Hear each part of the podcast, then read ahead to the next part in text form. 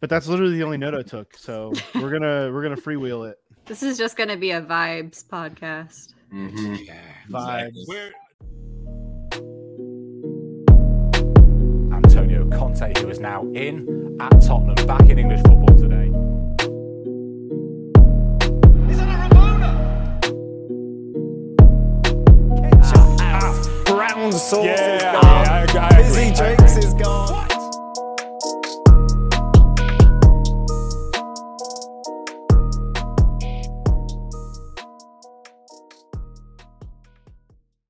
Welcome into the Tottenham Depot. I am your host, Andrew. You can follow me at A Stetka. You can follow us at Tottenham Depot on both Twitter and Instagram. We've got a full house for the pod tonight, uh, full of uh, celebration and revelry after Tottenham come from behind, behind two goals from Steven Bergwijn to beat Leicester City 3 2 at the King Power Stadium. We'll start by throwing it out to my man Dakota at Dakota J Booth on Twitter. Dakota, what's going on, my friend? Just still buzzing, man. What a match. What a result. Uh, you know, and what a comeback story for Steven Bergwijn. I know everybody feels great for him.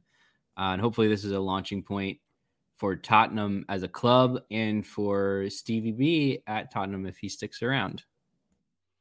We've also got the Todd father on hand at TC underscore Kasho. TC, how you doing, mate? any day, guys, any day that you get the opportunity to talk about a come from behind victory for Tottenham Hotspur is a good fucking day. These are facts. I'm excited. I am fired up as the rest of everybody is. And just as and and no free plugs, but if you get the opportunity to see Expression Oozing's re, uh, re, live reaction to the the winners, uh, the the equalizer and the winner of this game, uh, it is exactly how all of us are and or should be feeling at this very moment. I always forget that I should introduce Todd last because his line has become the iconic line of this podcast. But I, I'm, I'm I'm glad you're here, buddy. I, it's, I'm so good to see you, and uh, good to have your enthusiasm here with us. Uh, we've also got Scott with us at DSM Spurs, who I know is buzzing as well. Scott, how are you, mate? No need to fucking ask if Tottenham played today, baby. That's what I was gonna say. I I I don't even know if I've reacted yet to that. I I was like I am busy at work today. I definitely watched every minute of the match, right? Or you know, most of them, right? But but uh, it was one of those days too where I think by like the 92nd minute, I just kind of resorted to a great performance that netted zero points, and that happening sometimes in this sport, right? Um, and now we have three points and uh, kind of working through that. But um, uh, yeah, fucking glad to be here. Glad to have you too, my friend. And and yes, I did remind you this morning that we were playing jokingly. Thank you. I knew No, you I knew. appreciate that. I needed it. So but but did they ever? Uh, we've also got Caroline Stefko in the house at CG Stefko on Twitter. Caroline, happy to have you on board. How's it going? As everyone else has said, I am buzzing, buzzing, buzzing. what an incredible end to the match. Uh, but between this match and the women's game against West Ham on the weekend, I feel like I have experienced every single emotion related to Tottenham Hotspur Football Club. So I might need a little while to calm down from this one. Absolutely. All everyone's uh, you know, we've had what is what are we about an hour and a half after the match ended, uh, maybe close to two hours. Um, everyone's heart rates have kind of like started to come down a little bit, I think, but it's gonna be through the night, I think, for everyone here.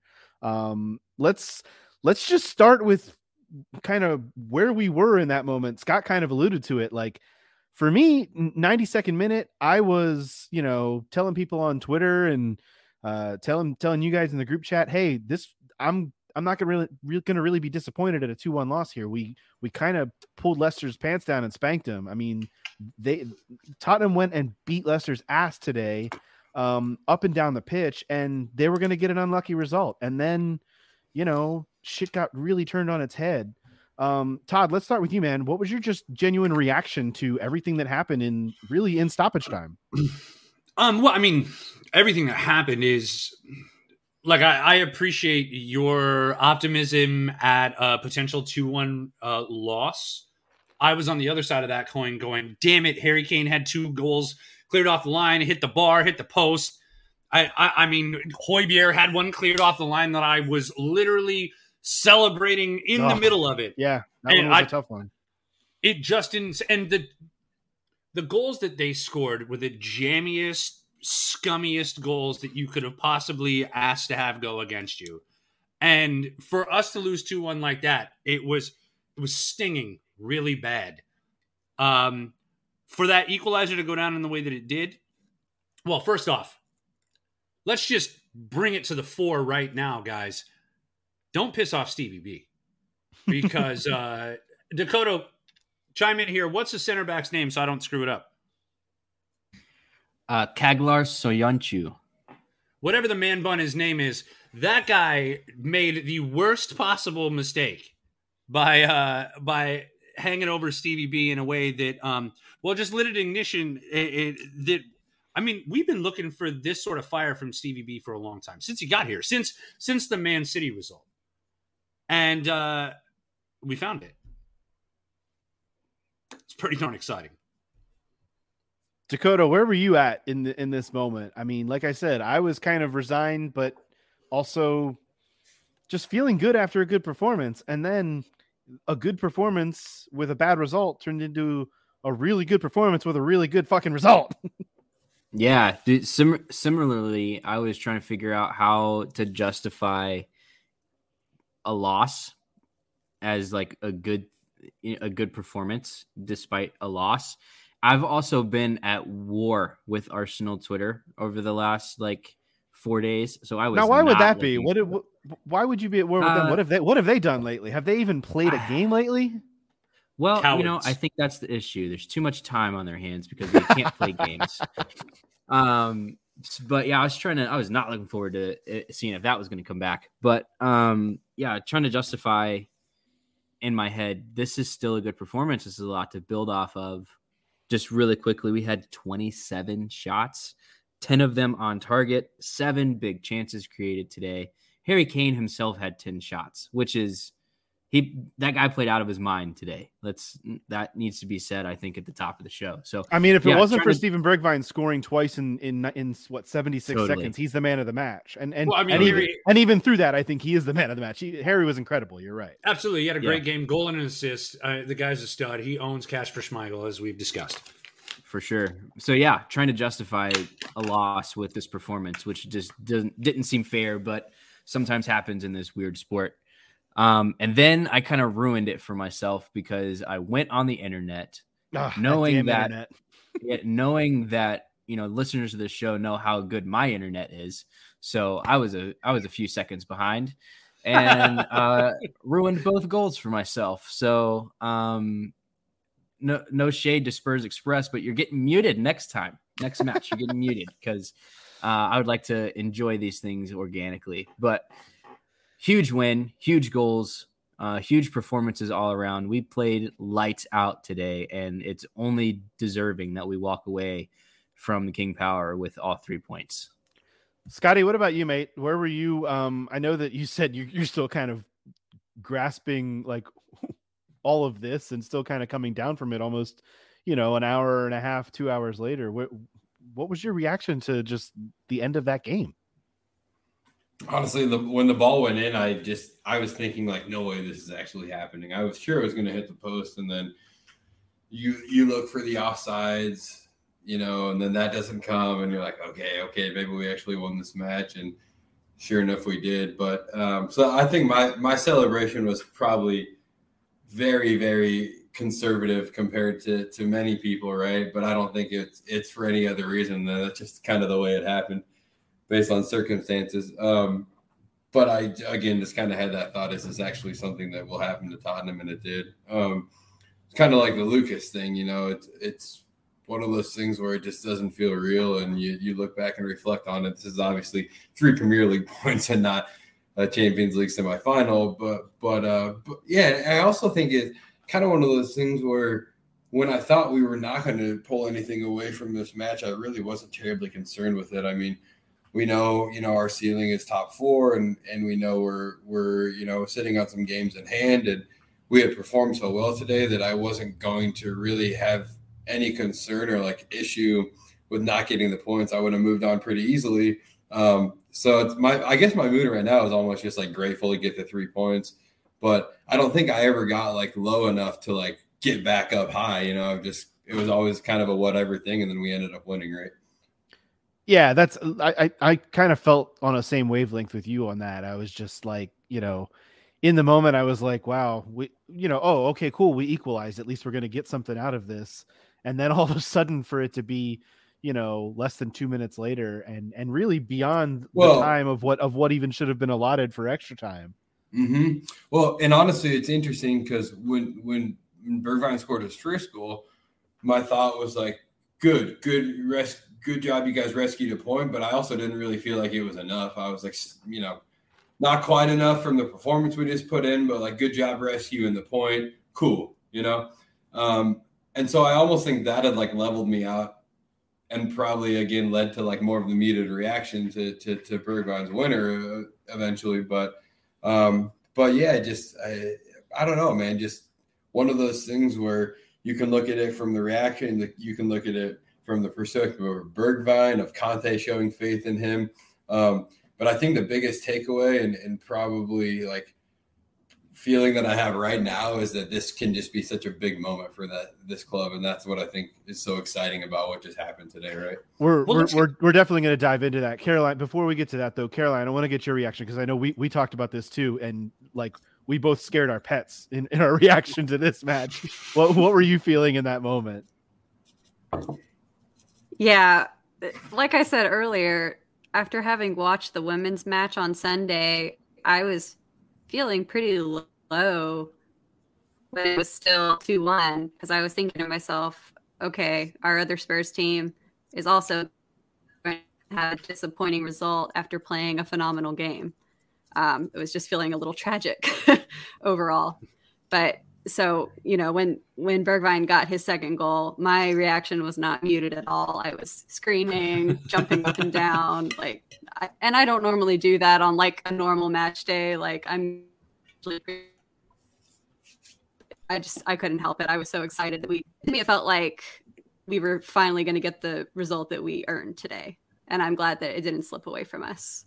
And I was also thinking to myself that Leicester must absolutely hate us at this point because we seem to do this to them all the time. Mhm. Yeah, they do. We we do really seem to be Leicester's bogey team, if nothing else. Uh, Todd, Well- you were going to jump in there about you know the kind of kind of the moment that this could be, like Scott mentioned. I, I kind of, I, I think it's we're we're still like so soon in the aftermath of this to maybe really feel that, but all of a sudden you start to look ahead and you think maybe this really could be that, right? Well, my immediate reaction to this was, what are the ramifications going to be for Stevie Bergwijn? And you know, in the midst of the, and we're not going to come on to transfer talk, but in the in the midst of you know uh, rumors uh, about uh, you know 15 and 18 million euro deals being uh, you know made by and rejected from Ajax to Tottenham, um, saying that they wanted more for Stevie B in, in terms of you know in, in the sense that there's been so much turmoil around him and playing time and changing managers and injuries and hitting the post and a bunch of different things that have just sucked the life and confidence out of Steven Bergwijn in a Tottenham shirt. And it's been it's been very sad. Not quite in Dombele sad, but it's been pretty sad. And uh, you know, I thought, well, you know, I, I still think he's a quality player with World Cup coming up. Maybe a move back to the Netherlands might be best for him as he's trying to to make that squad and make an impact for them. But I'll tell you what, this is the type of game that really fires you up as a goal scorer, and especially with Sonny being injured, this is the type of thing that could be the type of catalyst that we need as a club, the spark that we need to go into a really tough time without some of our key players. every time that Antonio Conte has been asked about Steven Bergwijn, he's only talked about how important of a player Steven Bergwijn is for the club. How Steven Bergwijn is the type of player that there is not another one on the roster of. He can play out wide, he can play as a striker, he's a very creative number 10. So, and Conte, you know, backed up as much uh, when asked about Steven Bergwijn in, in post game.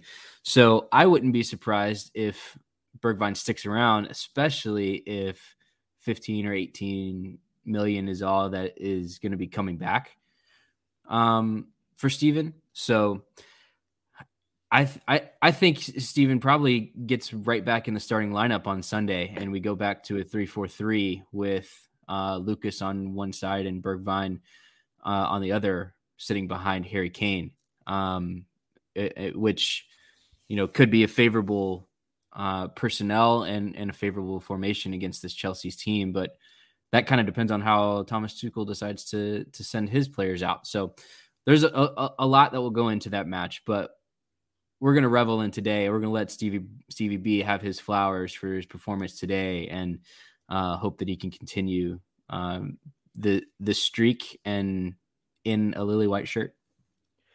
You know, it's interesting. My my immediate thought when Bergwijn came in and and and did what he did during this match was that the price tag went up. It wasn't that he would be sticking around, and that's no no shade to Stevie B because I, I've always wanted to see him kick on, but knowing that he's kind of been in the proverbial shop window this month, uh, and knowing that a, a, a, bid or at least a, a rumored or reported bid was out there for him and then subsequently turned down by Spurs, it kind of made me think, oh well, now the price can you know the the price can be met perhaps and the price can go up. Um, I I, I agree with you, Dakota. I think like let's all give Stevie B his flowers for this moment and appreciate it. And I think, as I always say with with with transfers, what's going to happen is going to happen. None of us can control it. Obviously, we can all um, bitch and moan, but there's less than two weeks left in the window, and nothing's been done. And I'm still okay with that. I think within this next week or so, we'll start to see some of the the faucets be turned and and start to see things get moving a little bit. Um, but that's what my sources are telling me. Yeah, our our our regular ITK uh, at Dakota J Booth tweet him, not me.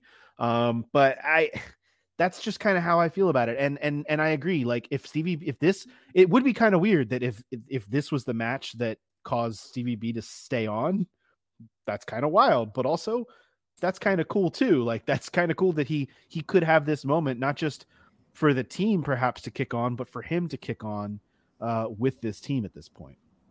Yeah, I think I think it's it's much more likely that Conte would see the performance today and want to keep him around than than his price tag going up from today because I think the first goal, if you're playing in the Premier League, you got to put that away. Not everybody does, right? But it's like you're there, wide open net, smash it home.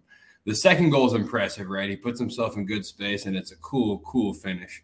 Um, but I also don't think that like one goal ups a, ups a price tag, right? So I think it's much more. And I know that's not what you were saying. Like I'm not picking at what you said or anything, but my point is only that it's much more likely that Conte sees value in him being around from a performance today than than it pushes him to being sold out, right? Because the price tag goes up. So, but I also think ultimately, kind of what I said earlier, I don't even think this is much of a Stevie B thing. I think this is a Tottenham thing. Like Stevie B put the goals away for sure massive credit to him for for burying two goals in like a minute. That's really hard to do in the Premier League. It's hard to do in men's league, right? But um, really, really massive, massive credit to Stevie. But today's a Tottenham thing, right? Stevie just happened to be the foot that put the ball in the net, but we really bonded together as a team. Played some good, brave football late in a match, right when we were down.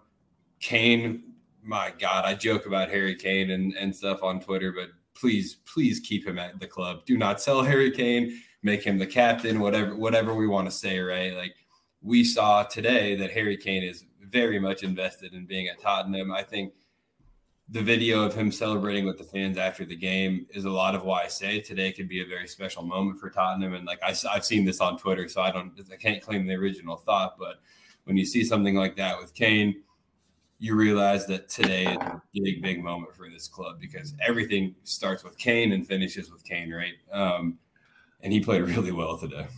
Well, I would also say to echo that, but I would also say you could say the same thing about Hugo, who is the captain on the team currently, of course, and man. did and play out of his fucking skin yet again.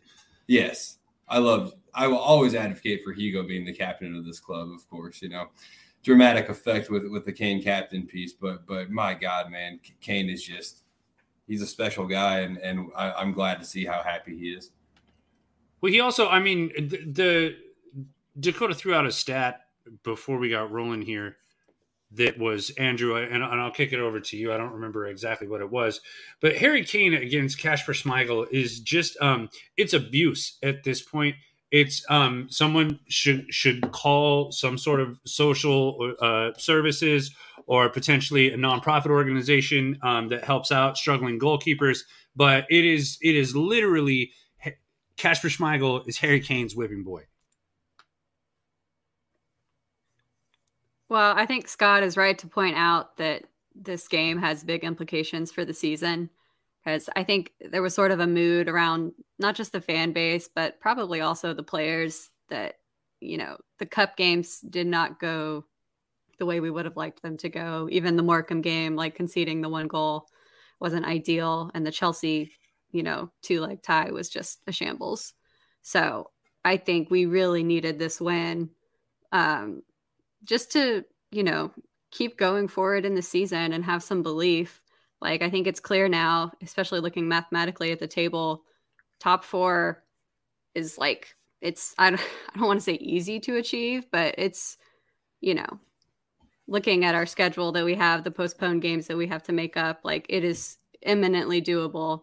And even going into the Chelsea match this weekend, I think we're going to have a little bit more belief than we did, you know, before today's match. So, no, I, I think you're spot on, Caroline, and I, I agree. I think that obviously facing Chelsea this weekend is is a big fucking deal, and we'll come on to that. But I, this is one of those things that, like, coming off of everything that's gone down in the last two weeks or so, and not only the cup matches, but the postponement at the weekend, which kind of put everyone in just this sour, real, kind just kind of a pissed off mood, to be perfectly honest. Um, I I, I don't know. I think that this was one of those kind of linchpin moments where, yeah, if you only get the draw, or God forbid you do lose it 2 1, even though you whooped Leicester's ass, like it kind of feels like, all right, we, we can build on this, but it doesn't feel as good. The fact Same that it went, Spurs. yeah, it you get a lot of those types of comments for sure. The fact that it went the way that it did, it really it really does give this team a chance. And look, you're only as good as your next game. Like they they've got to kick on and do and and put. I'm not saying they've got to go get three points against Chelsea. I'm not even saying they've got to get a result. They have to go get and, and put a good, really good performance and continue what they what they started to build on today.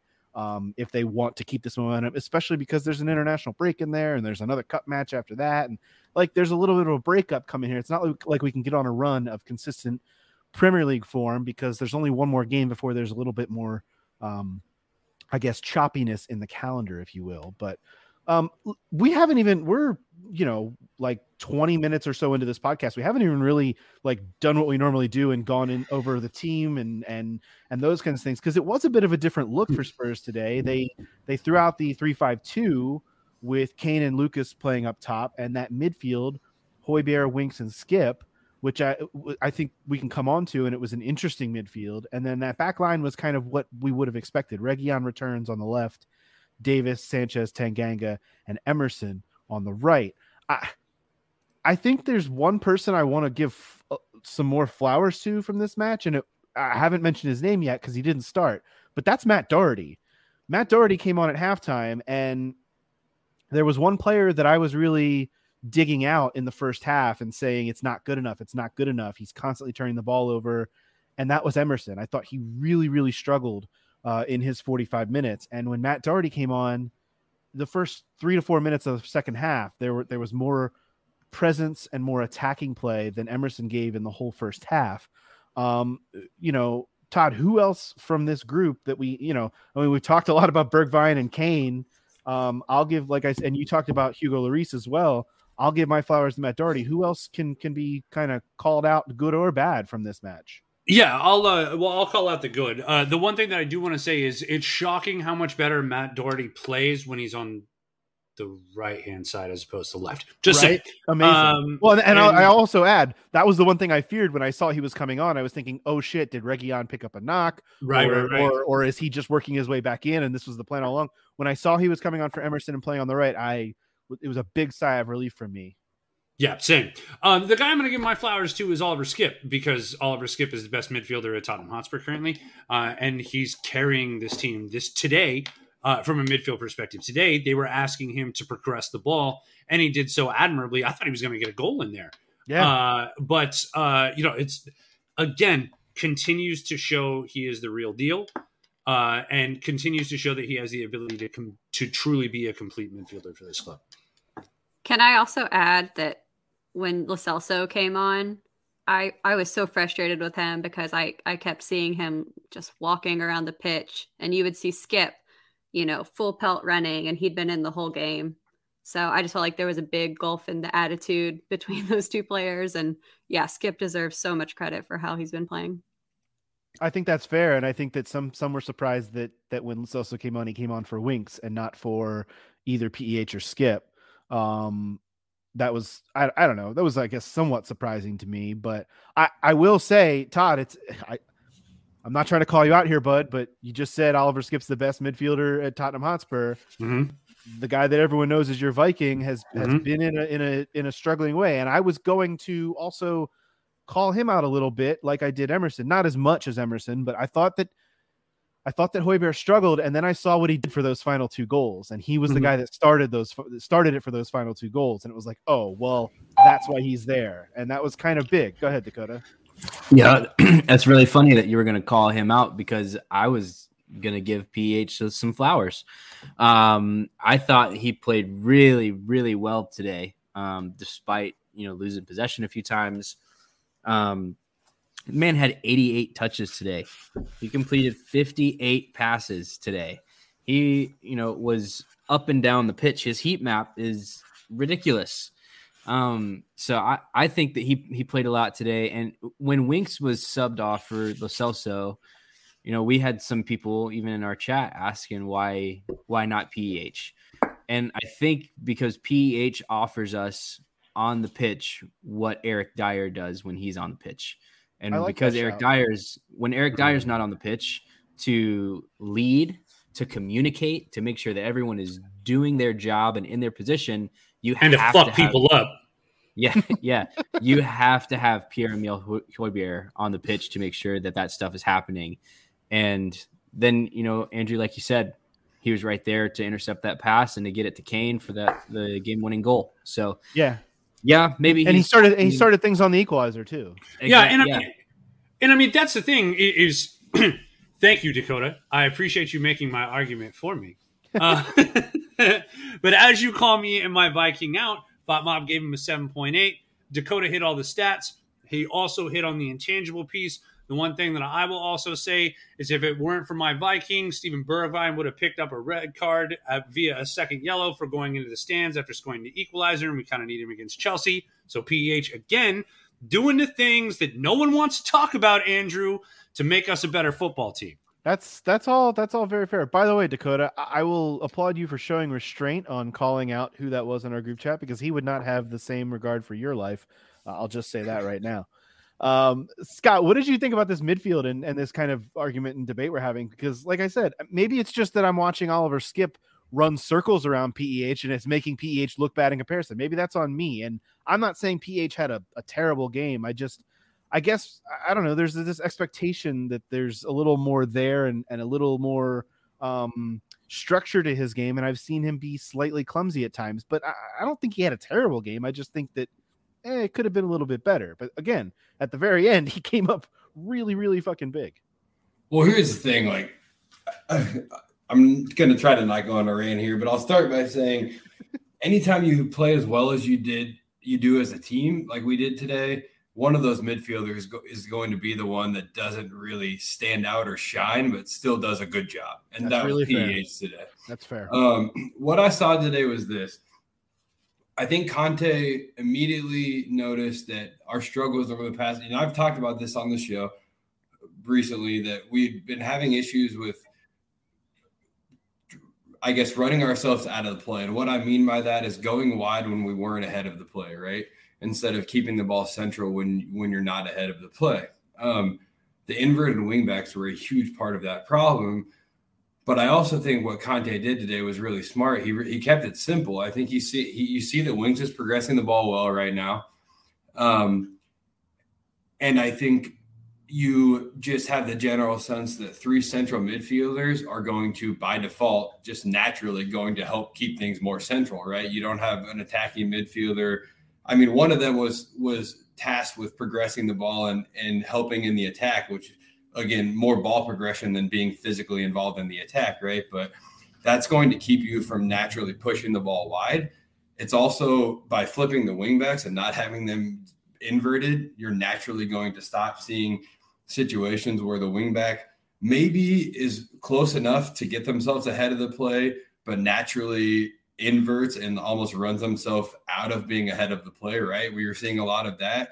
And then what happens is you just recycle the ball back to the middle, you turn it over, and you get countered on. It's like it's classic, classic counter-attacking football, right?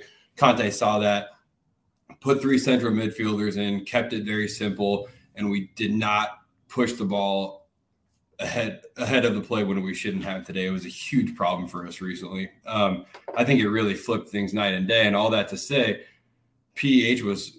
I think if if we can use Winks to progress the ball, use Skipp to protect the back line, PEH can be a very effective box to box midfielder who, like I said at the beginning of this rant, does a really good job of just all the little things and like cleaning up all the bullshit that really doesn't like ever represent itself in stats. You know, like um, sometimes the best player on the field or the most important player puts up like a six seven, you know, or something like that as their as their as their rating, and that's just how it is sometimes. And I think that was PH today a little bit, but I'll also finish it off by saying I don't even know if you need to compare PEH and Skipp because I just think they're they're being asked to just do very different things right now and Skipp's gonna Skipp's gonna win balls that stand out. Winks is gonna play balls that stand out, and PH is just gonna be there cleaning up all the shit, right? Um, and he did a good job of that today. So shit shovel and PEH, I like that. Uh, yeah, you guys, you guys have convinced me. I, I'm not, I'm not opposed. Caroline, what did you think about this midfield today?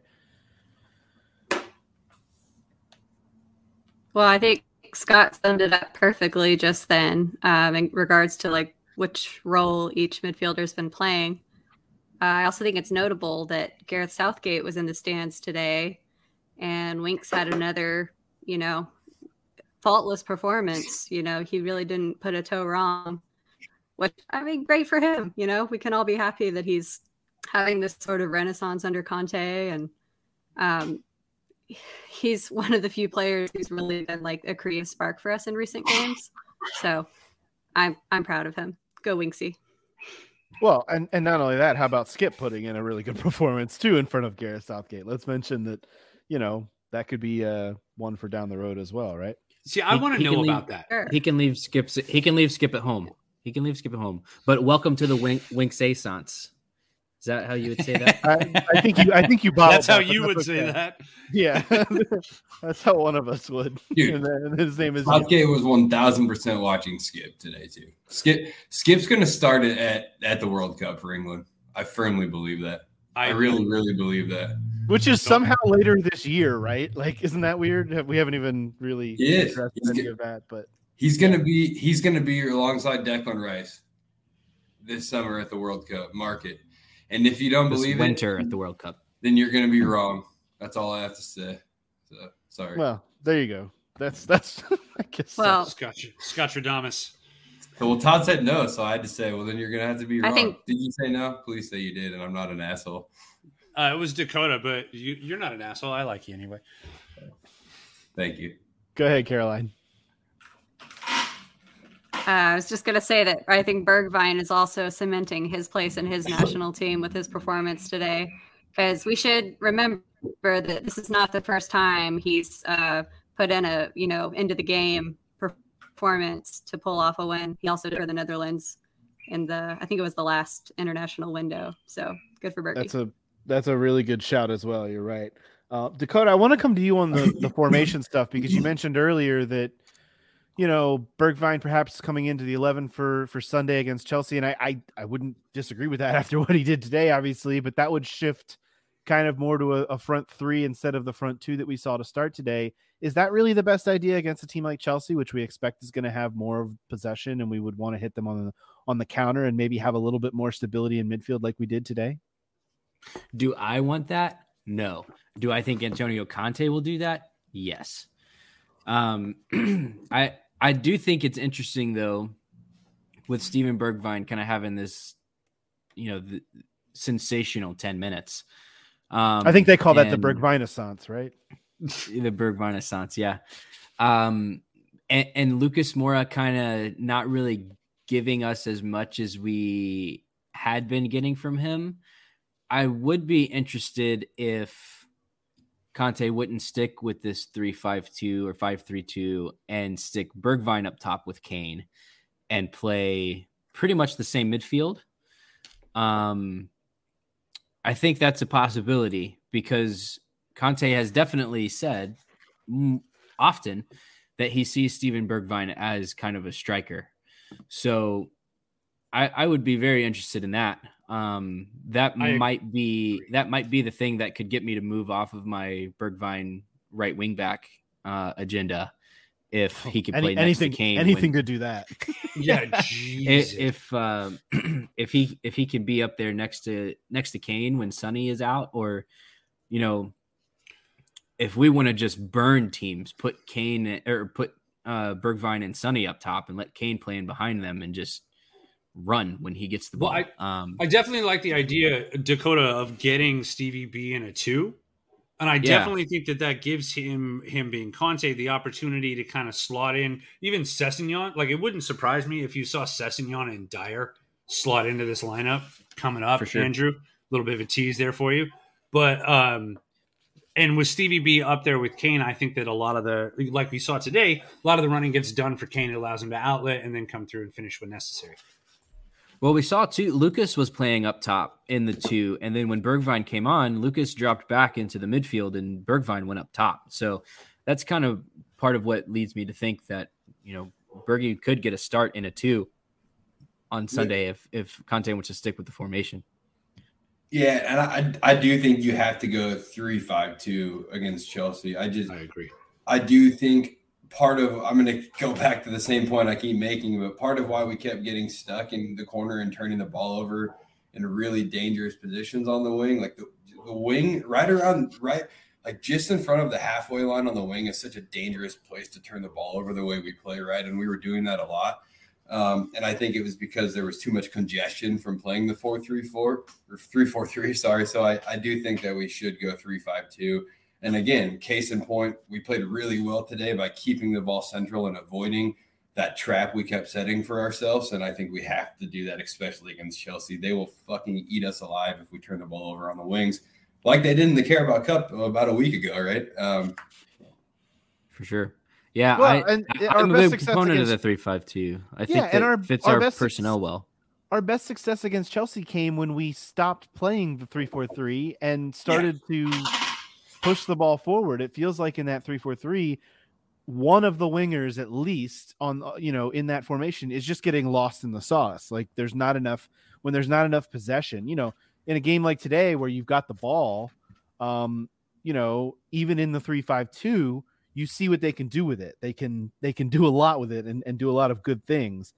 In the 343 you almost have to have the ball um, in order to do it. But in the 352 you don't even have to have the ball really it's it works as a countering formation with our Yes. personnel as well in my eyes and Whoa. that's why i feel like it's the best best setup because if you're going to play a team like leicester where you can have 51% of the ball and you can toy around with them and do the cat and mouse thing and like i mean honestly like i said earlier tottenham spanked leicester today and and the, the result and everything that progressed doesn't really show how much they spanked them by but they did and if you're going to face a team like chelsea which you would expect chelsea to have somewhere between let's guess 55 and 65% of the ball you can counter more with that formation than you can with the 343 because some, one of those wingers is just going to get lost in the sauce if that happens Well, the other thing that it does is the it limits the time that guys like Davinson Sanchez have on the ball.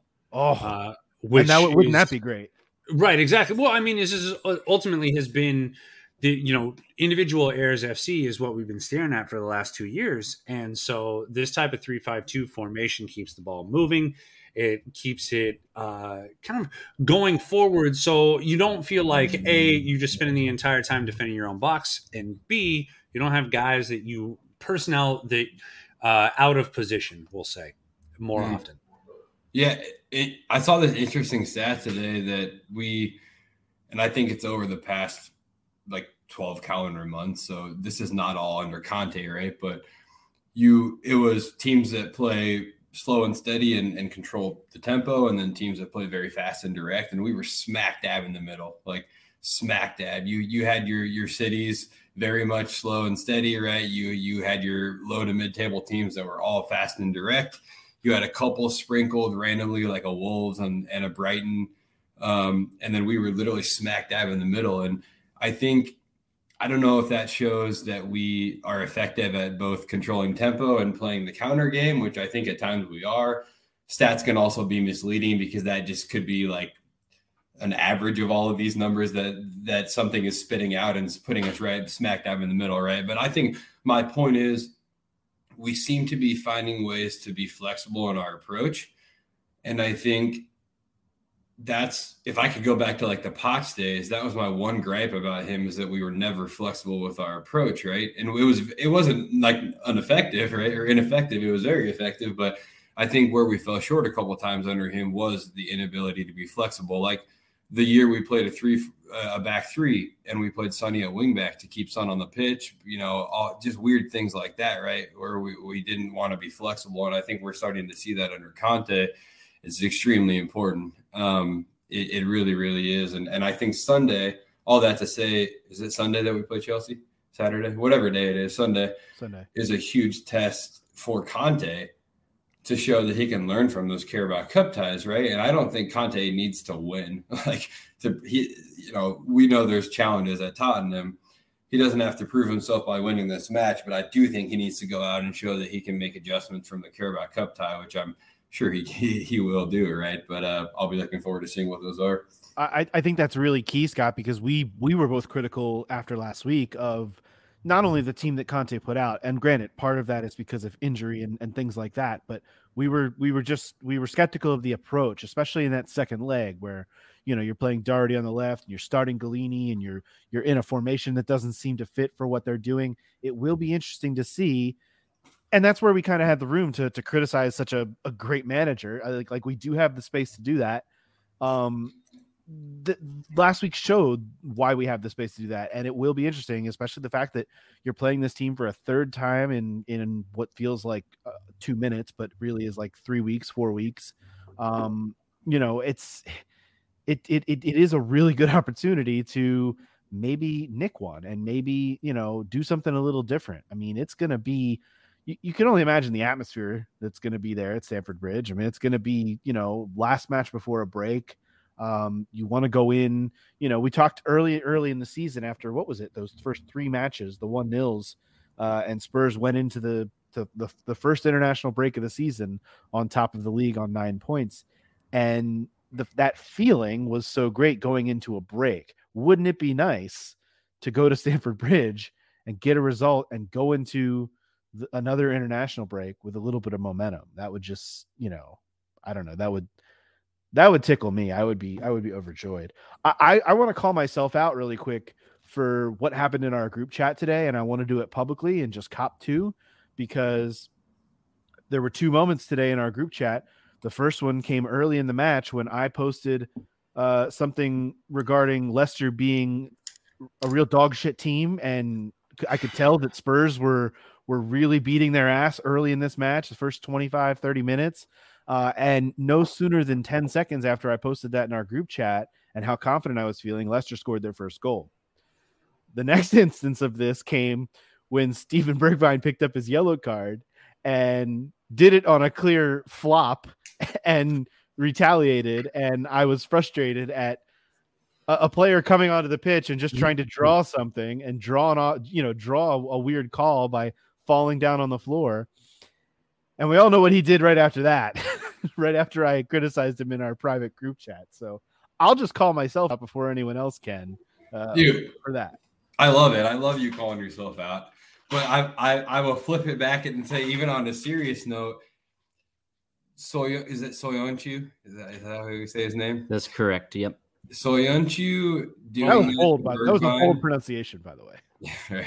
that that I thank him very much for that. And like I'm not joking right now. Even myself, when I played, if somebody took a cheap shot at me in the first two minutes, I was so dialed in and just like fired up, and I was running faster and running harder and winning balls. Extra spicy. Seriously, man, I, I started winning balls that I normally wouldn't be winning. Like, thank you for pissing off Steven Bergwijn because I don't think he does that if that doesn't happen. And I'm I'm dead ass serious when I say that. Like that that between the ear thing is so important in sports. And you like you need somebody to just push you a little bit further, and that he got that today, right? And and you, I I think of like I'd watch a Jordan doc. We've all seen it. He talked about that. He's like, I always needed to find something to just fucking piss me off within those first two or three minutes of the game, and then I went off, and it's a real thing. So thank you, Soyeonchu. and he took that personally. I appreciate the three points. Best of luck the rest of the season. Leslie, you are dog shit. Uh, come on, you And- fucking and and here's the other thing too. Look, I called myself out on the negative stuff. I was so confident in the way the team played in the first half. I placed a, a, a bet of of my my own very American dollars because I can legally do that in the state that I live in on Tottenham to win that match uh, at halftime, and I got good odds on it. And I was like, yeah, I'm gonna I'm gonna throw some American dollars down, even though it's one one, because I think I'm confident Tottenham can can play these next 45 minutes and win the match. And look, after they gave up the goal, I was like, well, there goes that. They're not scoring two more to, to, to win it. There goes my my my money. And you know, no, that that didn't happen. So I'm I'm, I'm happy Uh, about that part of it too.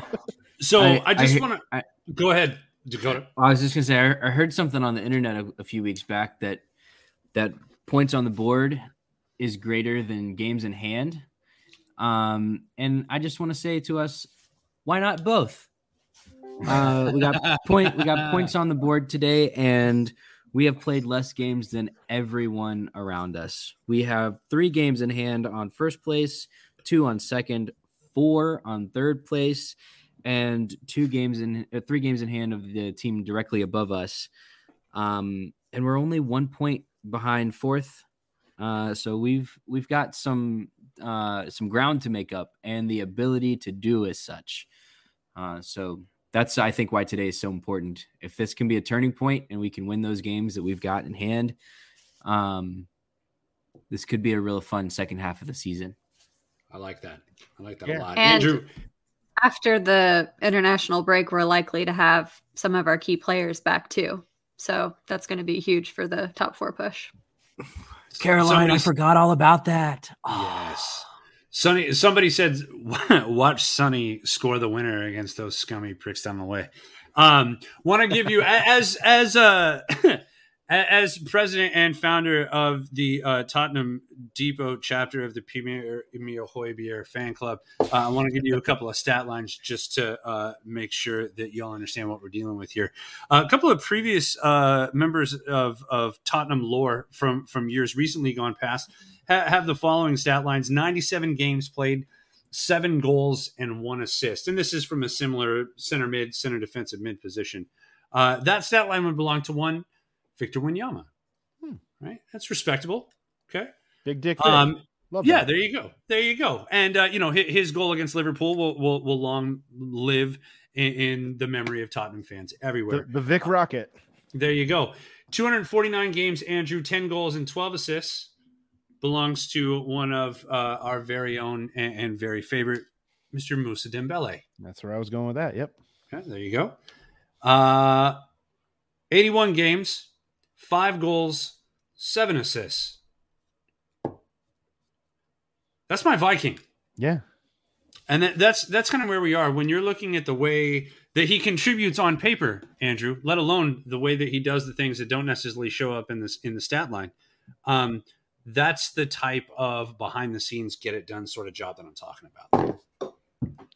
I really like the way our midfield is playing. I, and and, and I- Intangibles. yes, a lot of intangibles there. I, and and look, the the Winks Assance, is that what we're calling it? It has has been Let's kind go, of baby. It's a real kind of- thing. it's it's, and I don't know if it's for long. I don't know if how long it's going to last, but I'm going to enjoy the you know the ride while while I'm on it. That's for damn sure. Um, I'm going to embrace that. Did I think that we would play a midfield of Skipp Winks and Højbjerg at any point this year? Fuck no, I didn't. Did I enjoy it when it you know went into the King Power today and you know rode Youri Tielemans back all game? and just whooped up on them? Yeah, I sure did. I Yeah. sure did enjoy it, even though it was not something I expected to see. Well, since we're, we're in the completely process, neutralized Tielemans. That's true. That's true. He looked. They were on him on the broadcast too. He did look leggy. It also, to be fair, they were missing a lot of players. It must be said they were missing a lot of players from their first team, right?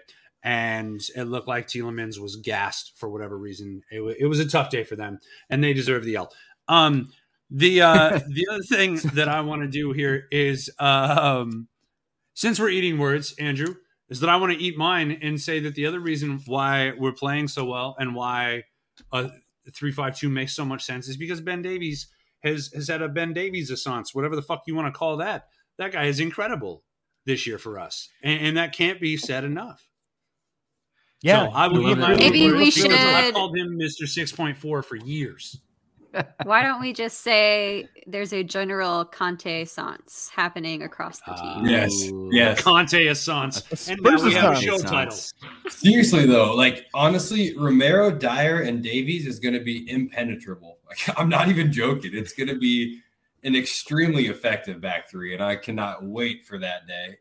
The the the, the funniest thing to say, not the funniest, the most ironic thing to say about that is Romero is going to be the one that needs the most time to get it figured out, right? Like the Dier, Dier and Davies are good, and Romero is going to need to get caught up, but that that back three is going to be very effective.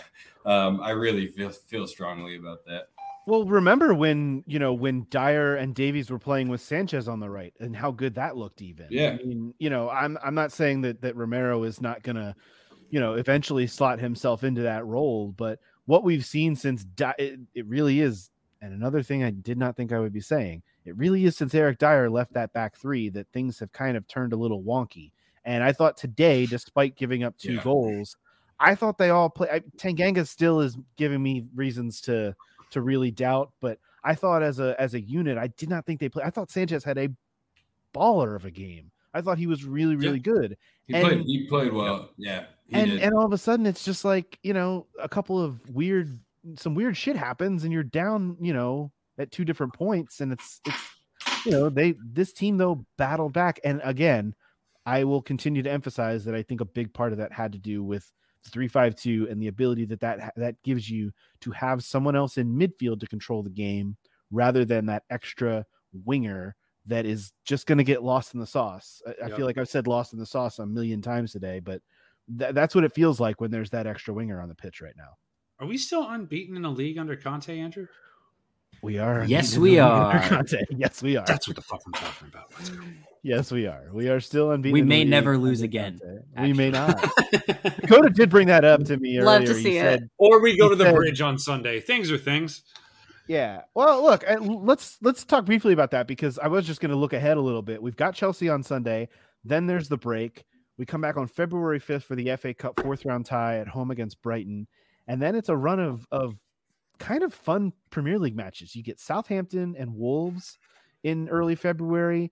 Then you get into a trip to, to play Man City and Leeds. Uh, those will be fun matches. You get Everton, United. Who knows when they're going to uh, reschedule some of these matches that we still need to play? But it's like, you know, come on. Like, w- th- this is a fun portion of the schedule coming up with the way this team has the potential to play. And especially if they're able to add a body or two to this mix to, to, you know, to relieve some of the, you know, the wear and tear of a season and that kind of thing. I think that's all that's needed right now. I'm feeling, I'm feeling happy. I'm feeling satisfied after this. One And we still stat. have our top scorer for the season, Son, coming back into the Ooh, how about that? So No question. Dakota, hit Caroline, you're remembering Yeah. all of the awesome things that I'm forgetting. Um, Scott, you're gonna. Love I this always one. remember Uh, Son. Scott, you're gonna love this. Um, tonight, Spurs had a higher xG than Chelsea, Liverpool, or Manchester City have had in a single game all season long. Holy shit, is that true? It's very true. Dude, Winks, baby. That's it right there. Just Winks, Skipp, PH. The most attacking prowess you will ever find in a midfield, baby. Look at that. Harry hmm. Winks, Cam. Who would have known? And he wasn't even really playing Cam. He was playing deeper than most of the other guys. He was playing Cam from so far back from in front of the from center backs. back. Yeah, from in front of the set. Well, you know, when you, when Yeah, that that was you- the only weird thing today was how deep he was playing. When you Yeah, can ping passes like. Harry Winks, why not? Hey man, just just call him Sergio Busquets the second, right? Uh, Harry Winks right. hanging out back there, but All right, I think this is the portion of the program that's officially gone off the rails. If we're, if we're starting, if we're starting those conversations, uh, Uh, so yeah, Chelsea look forward to. Um, before we kind of bid you all adieu, um, Caroline, the women's team played today. We weren't able to watch it because not only were we watching the men, and we only have each of us only have two eyes, but it wasn't even available in the United States to watch. But let us know what's going on with the women's team. Yeah, I don't think it was available to watch anywhere. Um, I saw a bit of a you know fixture broadcast lineup, and all the other the other three quarterfinals all had some sort of broadcast, whether it was like Chelsea's club website um, or the FA player. But yeah, we had nothing, so that was disappointing. um, I fully was prepared to have the men's game on the TV and the women's game on my laptop, and that's never really good for my like actual concentration levels. But I would have gotten it done. But the good news is we beat Liverpool 1 0. Liverpool are at the top of the championship right now. So they're not a pushover side. Like they definitely had to work hard for this victory. And of course, it was Rachel Williams, the beast, who got our goal. And we are now into the semifinal, which don't quote me, but I think this might be the first time we've ever been in a semifinal of a cup for the women's team. So that's incredible. And I am thoroughly looking forward to find out who we're going to be facing next. I, I think that's right, Caroline. Um, because I think we got bounced in the quarters of the FA Cup against Arsenal last year. I think that's the farthest that that they've made it. So big things. A, a double dub day. Arsenal for- for women. Tottenham Hotspur. Yes. Yes, and, and Arsenal women actually got bounced from the cup this year. This is the Conti Yes. Cup, by the way. This is not the FA Cup. It's the League Cup equivalent for the women's side. Um, but still, you know, we can all celebrate about that. West Ham got knocked out as well. Um, so also a good feeling since they kind of screwed us over on the weekend. Oh yes, and uh, a big shout to our guy Shubes. Shubes listening asked us to make sure that we mentioned Stalteri's winner um, against the uh, well, his word words not mine, the Pikeys, and uh, wanted to make sure that we got that in there. So Shubes, uh, doff of the cap to you.